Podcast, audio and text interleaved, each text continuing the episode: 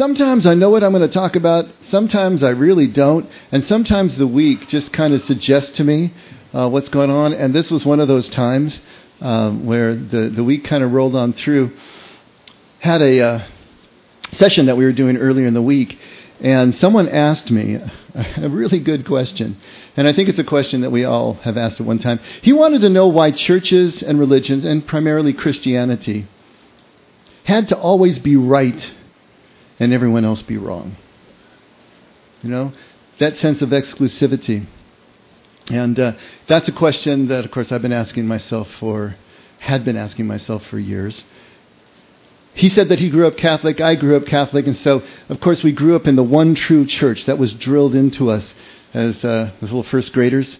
And uh, the one true church, we were baptized as infants because if we weren't baptized into the faith and we died even as infants, we couldn't go to heaven. We weren't on the inside. And of course, everybody else was wrong. And when I my life journey took me all the way around in 20 years to evangelical Christianity. The message was pretty much the same. You know, they didn't call themselves the one true church, but we were right and everybody else was wrong. And he's been thinking about this, this, this young man that asked me. And I've been thinking about it. And what is it in us that has that need for exclusivity? What is it in us that needs to be right? And everyone else then has to be wrong if we're right. Anyone who disagrees with us. Now, granted, not all churches are created equal, not all religions are created equal, but at the same time, why this need to exclude? What's driving that? And of course, the answer is that it's all about fear. And Brene Brown says it perfectly. She says that we're here to connect to the extent that we don't connect. People who don't connect don't have those kinds of, of connecting relationships in their lives. It's shame that divides them from the people who can. And she defines shame as the fear of disconnection, which I think is perfect. And the fear of disconnection, that shame, drives us into certain behavior. If we're afraid that we can't connect, if we're afraid that we're not worthy of connection, then all the things out there in life are going to be really frightening. And we're going to have to make everything perfect. We're going to have to make everything just so. We're going to need to remove the pain. We're going to need to remove the imperfection. And we're going to need to remove any uncertainty. We're going to need to make uncertain things certain, to be right. And we do this in religion all the time. Religion is one of those places that we run to. Religion is one of those places where we look for salvation. We call it salvation. Sometimes we think about it in the next life. It really is about salvation here and now that extends into the next life. But we make religion certain because we're afraid. We do the same thing with our politics. Man, Politics. Just, just, I know, groan, right? I mean, anything that you watch anymore, anything that you talk about, there is no conversation. There is no middle ground. It's black and white, it's on and off, it's left and right. And from one point of view, this person does everything wrong. From this point of view, they do everything right. And you know, neither of those positions can be true. And yet, this is what we do. We stake out our positions, we make them certain, we build our walls, and then everybody else is wrong. And we're doing it out of fear. We're not afraid. I should say we are afraid that everything is not right. We're afraid that maybe we're not going to survive this thing. We're afraid that maybe we're not going to make it, that nobody really has our back. And so what we do is we double down. Stake a position. Doesn't really matter what side of the fence you're on. Just stake a position, dig in deep, build your walls, and then exclude everyone else. And that feels to our fearful spirits like something. At least it's something. I know we've talked about the stages of spiritual growth in here before, but it's so illustrative of what actually is going on in the human psyche. There's four stages, according to Scott Peck, who I really like, and I like his, his take on this. But the first stage is when a person, and, and they're all about survival. They're all about programs for survival and programs for happiness.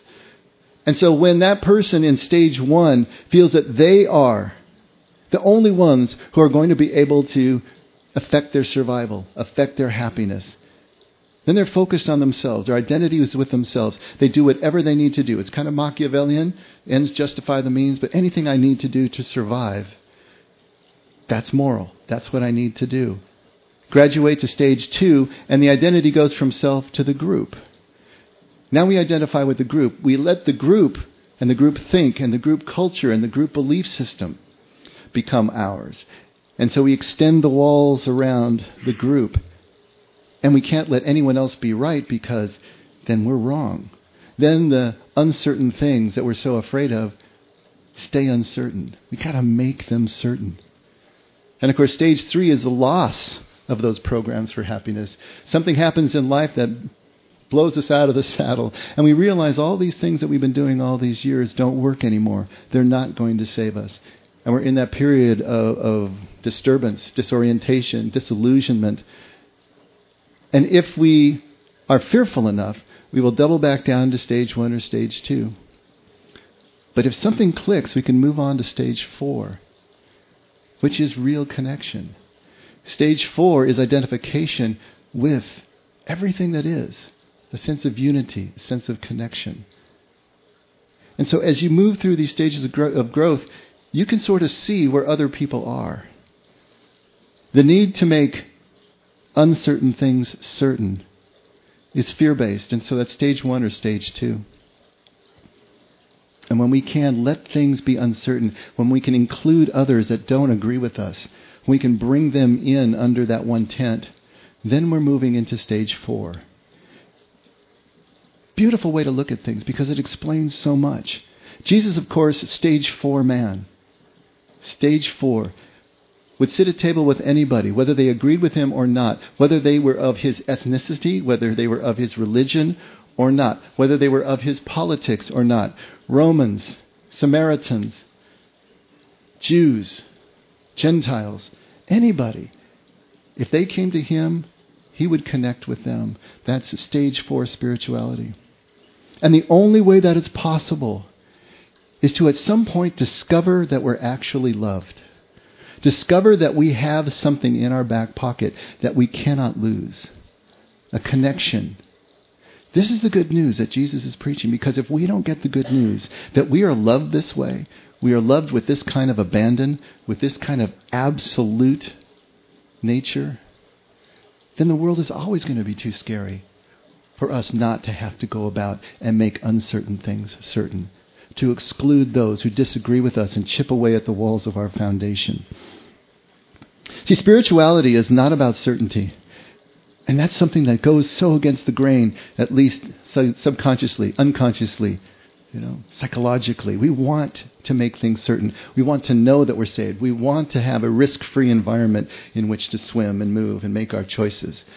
But spirituality is not about certainty, it's about mystery.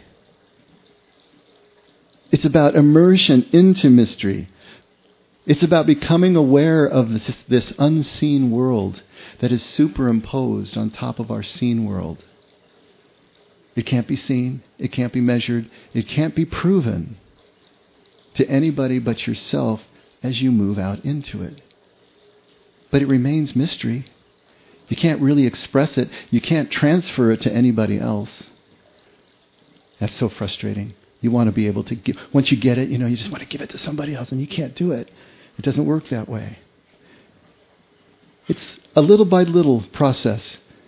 More and more, we peel the way the layers like the onion and get more and more centered in this unseen world, more and more accustomed to living in paradox and mystery.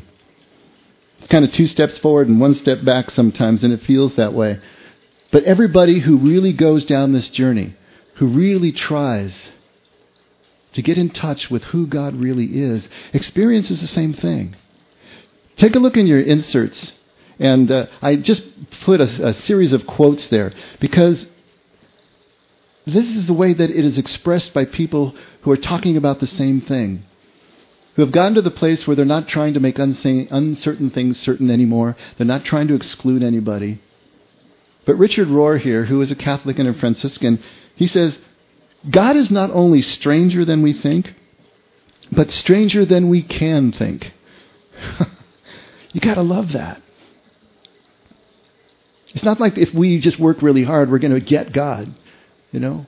No matter how hard we work, He's stranger than we can think. There is a mystery there that cannot be solved. Frederick Buechner, who is a uh, Presbyterian minister and a writer, listen to your life. See it for the fathomless mystery it is.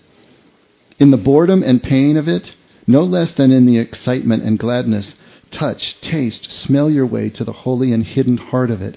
Because in the last analysis, all moments are key moments, and life itself is grace. I threw one of mine in here too.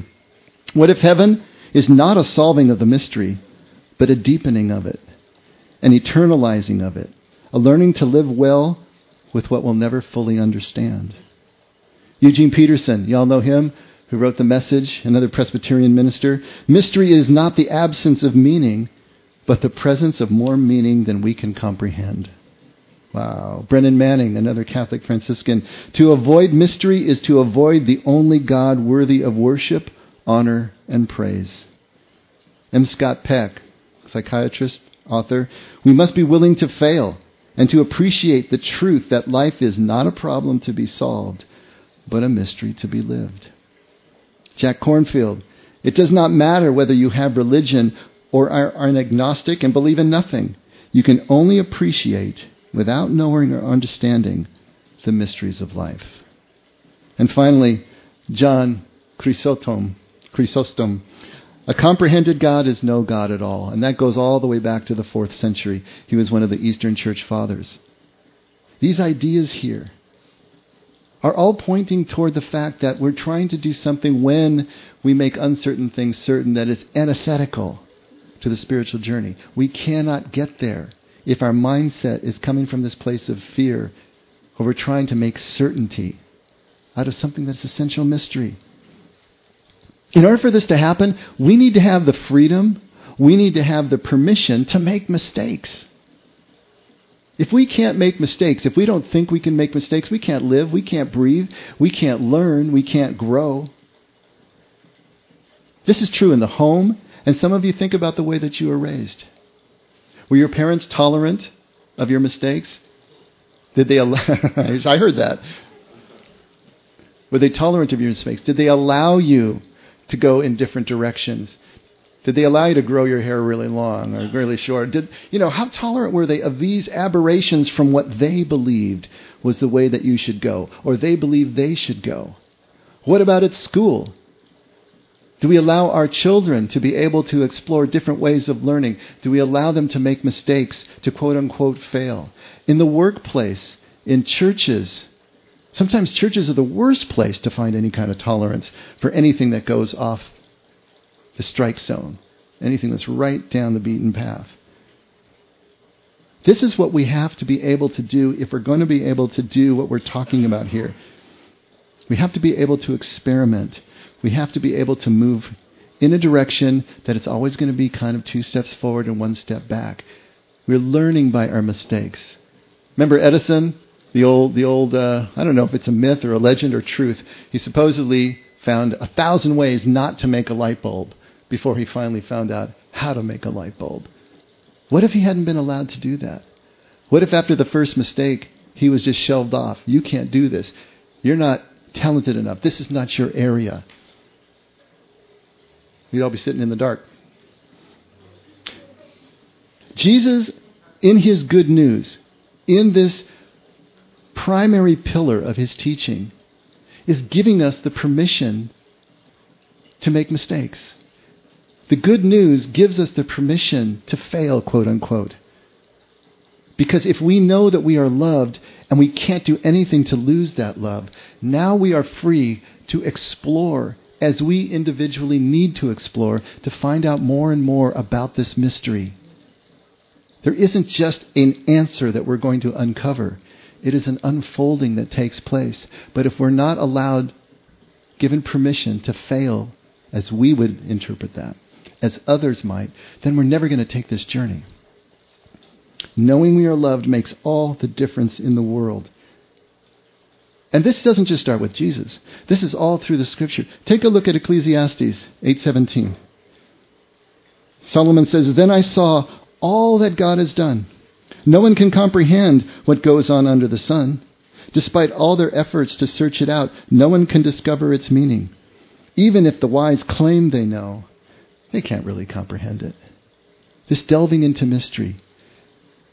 And Solomon, at the end of his life, as he's writing in Ecclesiastes, had tried everything under the sun to finally get to the place where he's beginning to understand that he can't understand. That it's always an unfolding, always a becoming. Job 42 at verse 1. And Job said in answer to the Lord, This is the last chapter of the entire book. After everything that he has gone through, all the hardships, all of the bleedings of his friends, and finally God appearing to him in the whirlwind, telling him what he has told him. And then Job finally responds in answer to the Lord I see that you are able to do everything and to give effect to all your designs. Who is this who makes dark the purposes of God by words without knowledge? And there he's talking about himself. For I have been talking without knowledge about wonders not to be searched out. That's it. Once we trust that we are loved, then we can start to see that this life, this world, really is the safe environment for us to experiment with life, with our spirituality. Now, this life may seem anything but safe to you. But once you know that you're loved, once you know you're going to survive this thing, it changes the whole meaning, attitude, demeanor, the way that we approach it. Life becomes a thrill ride that's just scary enough to keep you interested, to raise your heart rate, but you know that you're going to survive it, that at the end of the ride, the car's going to come to a nice stop, and mom and dad are waiting with the cotton candy to take you home, you know? Once you know that you're loved, once you know that God has your back, that you're going to survive this thing, life takes on a different cast. It's not that you can't get the wind knocked out of you. It's not that you can't get hurt. But knowing deep down that you're going to make it through, that it's going to be all right, changes everything. This is what Jesus is trying to tell us. This good news, this love changes everything. Jesus didn't teach certainty, though. We, we have talked about this over and over again. Ask Jesus a direct question. What does he do? He asks you a question back. He tells you a story. He tries to get your head off of that direct line. As you're looking for certainty, he's trying to draw you into deeper min- min- mystery. If anything, he increases the amount of paradox in your thinking. He deepens the mystery until you finally get off that track and move over. When the disciples asked him about his parables, why do you speak this way to people? Why aren't you just clear to them? He's trying to tell them, this is why. It doesn't work that way. You who have finally shed your skin, shed all this stuff, and have gotten in close to the kingdom, now you can understand what these parables are all about. But until you have gone through that process, until you've gone through that journey, until you've le- learned to become friends with mystery, then this is what's needed to shake you out of that attitude, shake you out of that mindset. Jesus is absolutely certain about his Father's love. He calls it good news. He's absolutely certain that he is one with his Father. But is he certain about everything else? See, we see Jesus so much as God that we forget that he was completely human. I want to read to you just a little paragraph here from Brennan Manning's book. And it's kind of striking the way he puts this. He first quotes Jesus in the Garden of Gethsemane, his prayer right before he was going to go to the cross. Abba, everything is possible for you. Take this cup away from me. He's saying, I don't want to do this. I don't want to go through this. But let it be as you, not I, would have it. Jesus' death on Calvary is his greatest act of trust in his Father. Jesus plunges into the darkness of death, not knowing what lies on the other side, confident only that somehow his Abba will vindicate him. Jesus' voluntary disengagement from life is his supreme expression of persevering trust. And it wins for him and every one of us fullness of life, and his blessed, obstinate, importunate trust ravishes the heart of his Abba. To be like Christ is to be Christian. Now, for most of us who were raised in the church, that's a jarring statement, isn't it? Jesus plunges into death not knowing what lies on the other side. Jesus allows all this to happen to him, just completely falling and trusting his Father that somehow he's going to be carried through. And yet, it really shouldn't surprise us. Over and over, the scriptures tell us that Jesus was a man, fully human. Hebrews 2 tells us he was made to be like all of his brothers, all of his sisters, everyone else. Otherwise, he couldn't be one of us. He couldn't do what he needed to do. Luke 2 tells us that he grew in wisdom and stature. And here, at Mark 13, Jesus is talking about the day of his return, talking about the last days as his followers are asking him, when is this going to happen? When is this going to happen? They want certainty, you know? They want to have something to hold on to. They want something with edges that they can see and grasp. And Jesus says, But of that day or hour, no one knows. Not even the angels in heaven, nor the Son, speaking of himself, but the Father alone. Take heed, keep on the alert, for you do not know when the appointed time will come. It is like a man away on a journey who, upon leaving his house and putting his slaves in charge, assigning to each one his task, also commanded the doorkeeper to stay on the alert. Therefore, be on the alert, for you do not know when the master of the house is coming, whether in the evening, at midnight, or when the rooster crows, or in the morning, in case he should come suddenly and find you asleep. What I say to you, I say to all be on the alert. Jesus is free to admit that he doesn't know everything. Jesus is free to admit that for him everything is not certain, except the one certainty that gives him trust in the Father, that allows him to take all the other steps that he needs to take. In the same book, Ruthless Trust, Brennan Manning talks about a story about Mother Teresa that I've told in here before. Some of you know it, some of you don't. But it perfectly illustrates what we're talking about. There was a famous writer and an ethicist, a Jesuit priest named John Kavanaugh, who had hit his own personal bottom, kind of hit his midlife crisis, if you will, even though he was older than what we normally think of as midlife. And his, his solution to this crisis that was giving him writer's block and disallowing him from being able to continue his duties at his school, at his college, was to take a leave of absence and go to Calcutta to work with Mother Teresa at the Houses of the Poor. And his first day there, he meets Mother Teresa, and she greets him, and she says, What can I do for you? He says, Oh, please pray for me, Mother. She says, Sure, of course. What shall I pray for? He says, Pray that I might find clarity. And there it is, isn't it?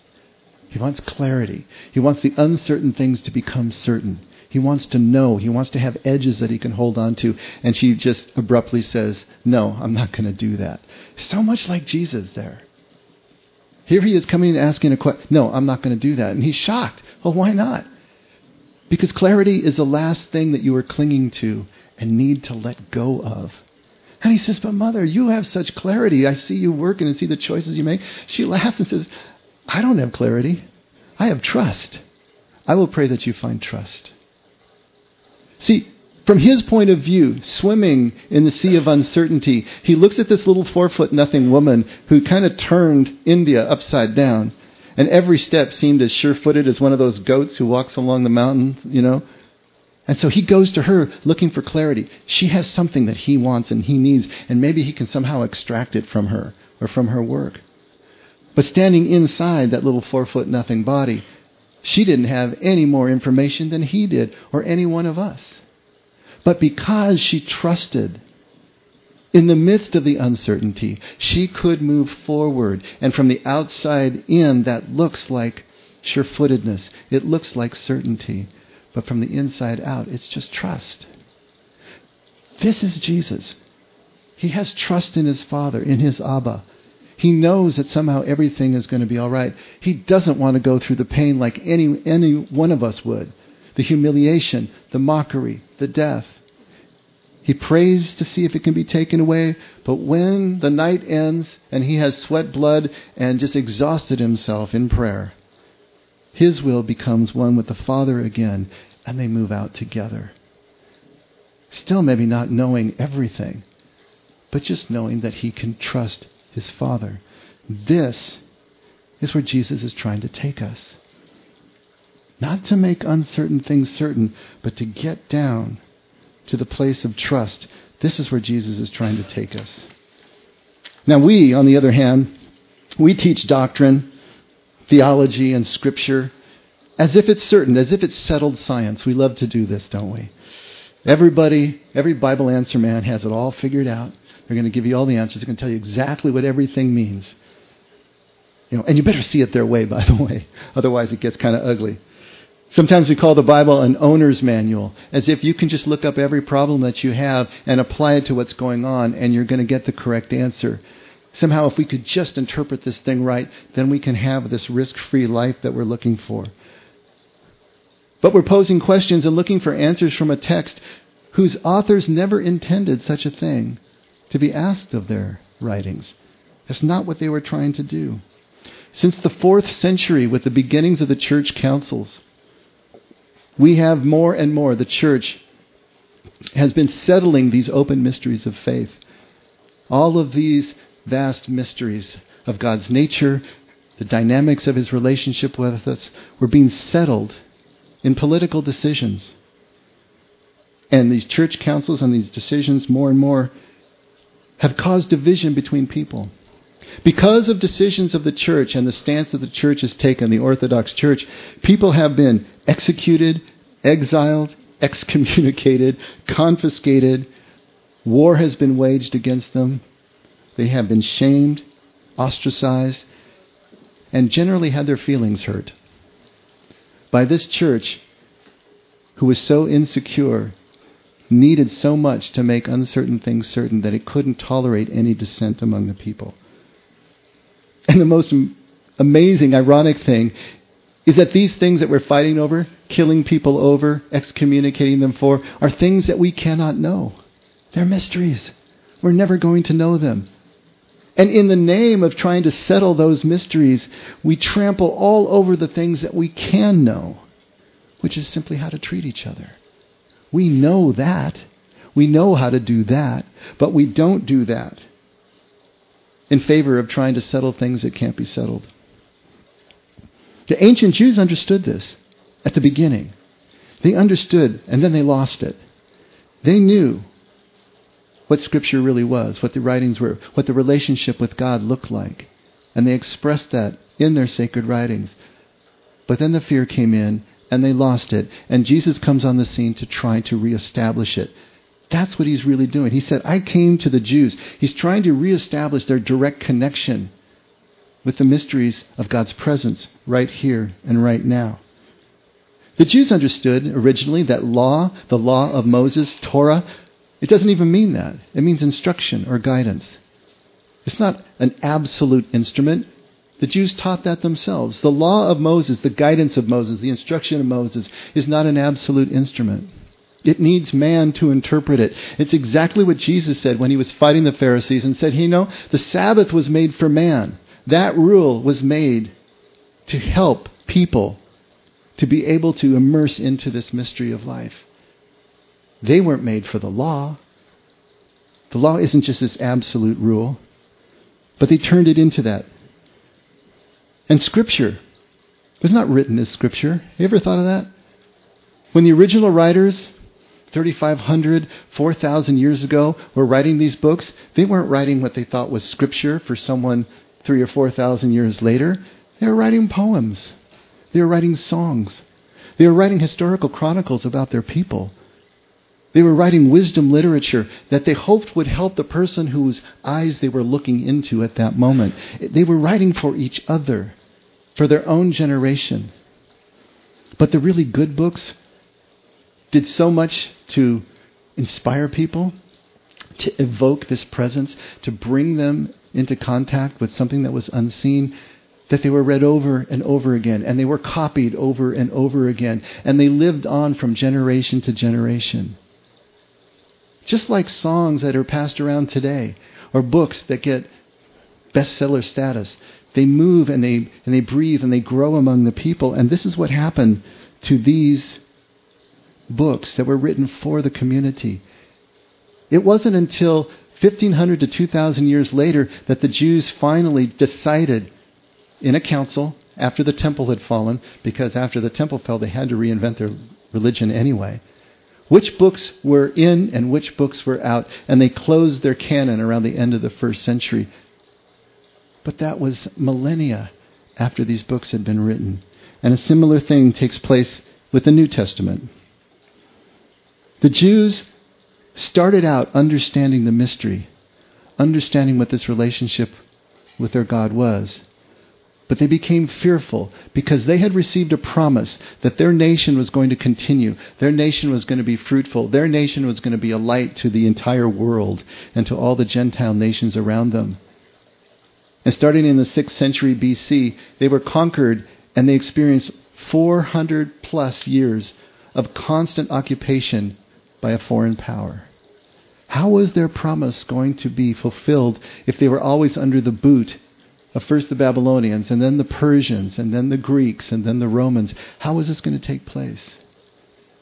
And the Greeks were the worst because the Greeks believed so supremely in their own culture that they didn't let their conquered people just be and practice their own culture and their own religion the way the other powers did. They took it upon themselves to try to, what we call Hellenize them, to turn them into Greek culture. And then the fear set in, and a group called the Pharisees for 300 years before Jesus, starting 300 years before Jesus, took it upon themselves to try to hold the line they were the conservatives. They were the ones that were trying to hold on to the law, hold on to their culture, trying to push back the ocean with the broom of this Greek onslaught. Their captors, their oppressors, their occupiers. And you could say this is a good thing. But in their attempt to make uncertain things certain, so that they could say, this is who we are, this is what's essential, this law, and then adding all the laws around it, they lost their way. They lost their trust that God's promise was going to be fulfilled no matter what. They lost the sense of the good news. When you think of the story of Abraham, it exactly mirrors what's happening with the nation of Israel. See, you're already there, aren't you? Abraham was given a promise early on in his life. Well, actually, was 75 when, when he was given a promise by God that his descendants were going to be a great nation. They're going to be as numerous as the stars in the heaven and as the grains of sand on the beach. But he was looking around he says, How is this going to happen? I'm 75 years old. My wife is just a little bit younger, and we don't have any children. She's barren. She doesn't produce anything. And so he's been given this promise, but he doesn't know how it's going to happen. And after a few years of worrying about this and not seeing, he decides to take matters into his own hands with his wife's support. And he goes in and impregnates her slave, her, her, uh, what would you call it? Maid in waiting? Hagar, or Hagar, if you're going to say it in, in uh, Hebrew, and has Ishmael. And so he takes matters into his own hands. He doesn't see how this promise is going to happen. So I better get a son so that we can start this thing going because I don't know if God's going to get this together. All right? Well, Ishmael turns out to be a real problem. He's going sideways. And then God comes back and says, You're going to have a child. Sarah's going to give a child. And they laugh because no way. You know, menstruation, menopause is so far in the rear view, we don't even remember what it's like anymore. So, how is this going to happen? Well, it does, of course. The child of promise, the miracle child Isaac, is born, and Yitzhak, Isaac, means laughter because they laughed. How is this going to happen? So now he understands something a little bit more. That there's suddenlies. Things can turn in ways that he didn't anticipate. And here is this child of promise. Here is the one that is going to fulfill what God had said. And then what does God do? I want you to take your son and sacrifice him. can you imagine what was going through Abraham's mind? For Abraham, this child was the miracle. This child was the visible means by which an invisible promise was going to be fulfilled, and he was asked to blot it out. You see, the significance of Isaac, the significance of this story, is not whether God would allow child sacrifice or anything. No, it's about Abraham's willingness and ability to let go of the last thing that he was clinging to that was keeping him from pure trust in God's promises. And when he was willing to do that, then he became the father of our faith. And the father of the faith of the three great monotheistic religions on the face of this earth. He had to be willing to do that. But look at the shape of his journey. And now look at the shape of Israel's journey. They started out understanding this connection because it was received from their father Abraham. They knew the nature of this mysterious relationship with their God. But when the foreign occupiers set in and there was no way that they could see how this promise was going to be fulfilled, they took it into their own hands to try to codify the law, codify their scriptures, and create this certainty to win God's approval back because they weren't sure that they had it anymore so that they could then move into the promise that they were supposed to go into, get to the place that they were supposed to go. But Jesus comes on the scene and says, You know, you lost your trust, and because of that, now you've lost your soul. And because of that, you're in danger of losing everything else. Can we pull back? Can we come back to a place where these things start to make sense again? This is what Jesus is trying to get them and us to do. It's the exact same thing. If you take a look at the shape of your life, does it mirror what's going on here? Was there a time when you trusted? Absolutely. Yeah. You might not remember it because your childhood might have been short and cut short. But there was a time when you trusted absolutely. And when the fear set in, then you put in the programs for happiness that you needed. That's your Hagar. That's your Ishmael that you're going for. And now Jesus is calling us to say, can you let go of that thing that you're clinging to? Can you stop trying to make uncertain things certain? Can you stop excluding the people that disagree with you, that chip away at the walls of your foundation in such a way that it makes you more fearful? Because that is the only way that you're going to relearn the trust that is necessary to be able to not only accept mystery, but to relish it, to move into it. You know? Can we find a way to no longer see life and the world as this unsafe, scary place, but as a place where we can experiment, where we can make mistakes, knowing that we're loved through it all? How many times did Jesus say to forgive someone who had made a mistake against you? 77 times 7, right? That's, ba- that's basically, if you look at the numbers and the, what numbers mean in Hebrew, that's like saying forever in a day. You're never going to stop. There's never going to be a time when you don't have another chance, where you can't experiment again, where you can't make another choice. This is what Jesus is telling us. He's trying to get us to come back. And He's giving us three steps, basically, to do it. How do we come back? How do we make this work? The first thing is you've got to embrace the good news. That is the prerequisite to all of this. If we don't understand, if for a second we think, that we have to do something in order to gain God's love, gain God's approval, His acceptance, then life is going to be too scary to simply move into uncertain places. We have to get a glimpse that the good news is true, that it's possible. And then what do we need to do? Become willing to be disturbed. Become willing to be disoriented. Become willing to be uncertain. Even move into doubt. Because if we don't move in that area, there's no growth that's possible. We have been taught that doubt is the opposite of faith, but it's not. That's only if we understand faith as intellectual agreement, as mere mental belief or assent. Faith is the ability to move in the presence of doubt. That's why faith is so important. Because when is there not going to be doubt? only when we have retreated into our little fortress and made uncertain things certain and excluded everybody who disagrees with us. That's the only time that we feel that there is no doubt. But as soon as we move out in a healthy way, move out among the people in a stage four sense, then the doubt returns, the uncertainty returns, the disorientation returns, the ability to move through that and to grow to the next level and the next and the next and the next. It's an oscillation. You know? But what undergirds that all is the certainty that the good news is true. Otherwise, we're not going to be able to do this process. Are you willing to move into uncertainty? Are you willing to push the envelope, to move beyond the pale of what you already know and understand? And then finally, third, are you willing to sell everything that you have, give it to the poor, and come follow? mystery. Come follow this unseen relationship with Father. To let go of the last thing that you're clinging to. Let go of your Ishmael, whatever it is that you've grabbed onto in your life, and simply move forward. I think Brennan Manning sums it up perfectly at the end of Ruthless Trust. The last two paragraphs of the book. I'm sorry, I'm giving you the ending. Spoiler alert. He writes, Ruthless trust. And by ruthless trust, he means trust without self pity.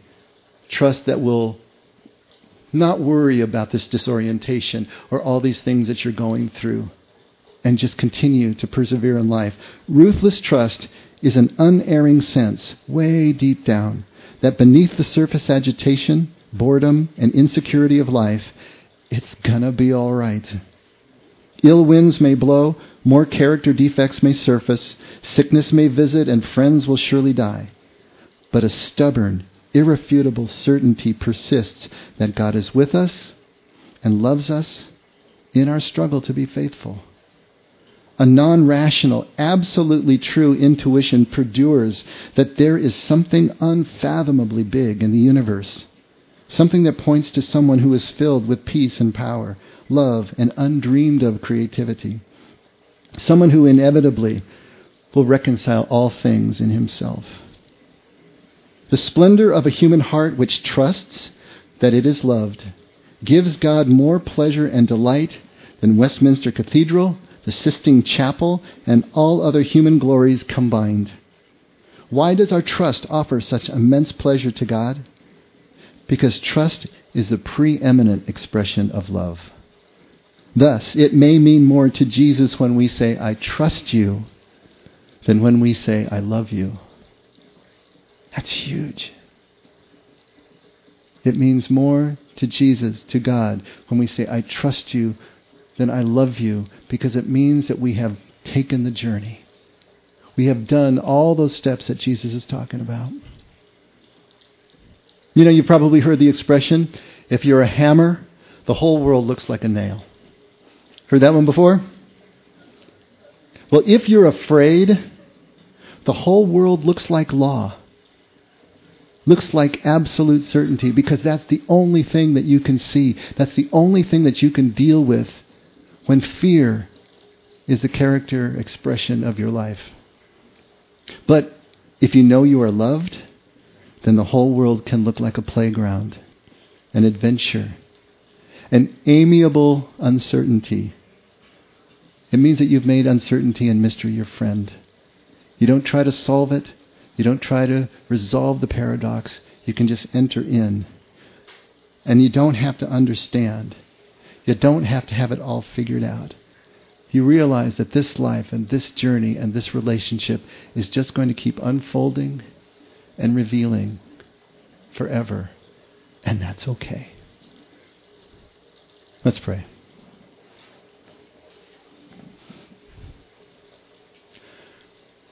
Father, you are inexpressible. But we can experience you and we can know that we know who you are in our lives, what you mean to us, what we mean to you, the nature of our relationship with you. Help us get past the fear that keeps us from being able to just enter into that to experiment and make mistakes and go down dead alleys and dead ends and come back again. Help us not to be afraid, to be led into error, because we can always come back. That you love us the way that you do. Help us to relish the uncertainty and the mystery. That we don't have it all figured out. That we can still be surprised and delighted in ways that we can't even imagine. Life without that ability would be so dead. Help us to see that and chase after everything that you are, as you are, and not as we would like to make it because we're afraid. Again, Father, all we can do is thank you for loving us this much, loving us as you do, to create us in this way, to put us here where we can learn the things we need to learn. Thank you. Thank you for your Son. Thank you for our lives. We can only love because you loved us first. In Jesus' name, amen. Let's all stand.